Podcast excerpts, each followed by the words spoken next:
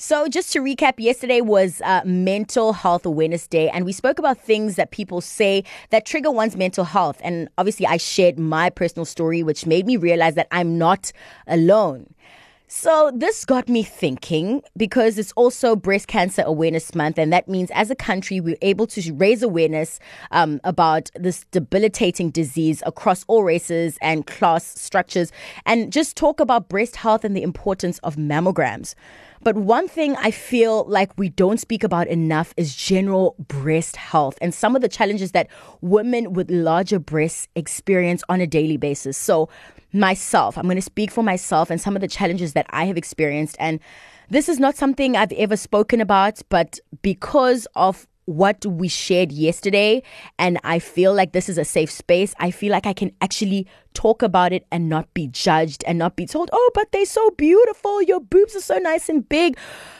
I don't need that today. I need for people to actually realize that women with larger breasts actually have challenges and it's not something to be frowned upon. It's not something that you should judge a person about and say, you know what, you can't get it all. At least you have nice boobs. No, that's not what it's about. I'm 24 years old. My breast cup size is K. People think that if you are a D or double D, that is big.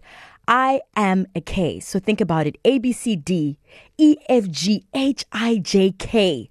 That is my size.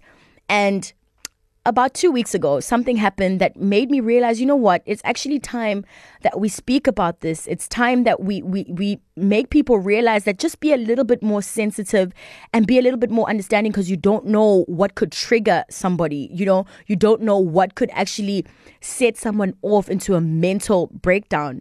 So, about two weeks ago now, um, someone did not like something that I said and I gave them a call and I was like, you know what? I always like to listen to everybody's side of the story and maybe that could change my mind and maybe I could retract what I said, educate me, let me understand. And this particular lady was not willing to do that with me. And instead, she chose the route of saying, also, I've been watching you, Tee, the way that you dress, you dress like a.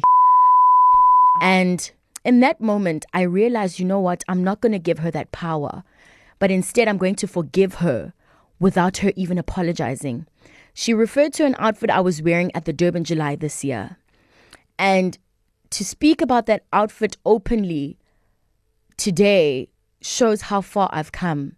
All my life I've just focused on the the bad part of having larger breasts, the backache, the fact that I couldn't do sports growing up, the fact that um, I have serious back pains even after just a simple hour walk in the mall. Simple things such as skipping rope, I can't do, even if I try and wear bras that are really tight and immediately I take them off, I feel like someone was beating me in my breast area. I can't do burpees. Some things that people take for granted are the things that I can't do. A simple thing as walking out in a vest. Walking out in a vest, I've never been able to do all my life because I've had large breasts. To have people come and say to you, as a compliment in their mind, oh, your boobs don't look that big in that dress. That's not a compliment. You're still highlighting the fact that I have large breasts. And this is something that women don't talk about. And when a person asks you, oh, are they heavy? You think twice before responding because most of the time, if you say yes, they are, they'd be like, no, they're part of you. And they come back with responses that are not sensitive to you. So, my question, KZN, and I'm opening the floor to you. If you are a mother to a daughter that ha- has large breasts, can you share some of the challenges that you go through on a daily basis?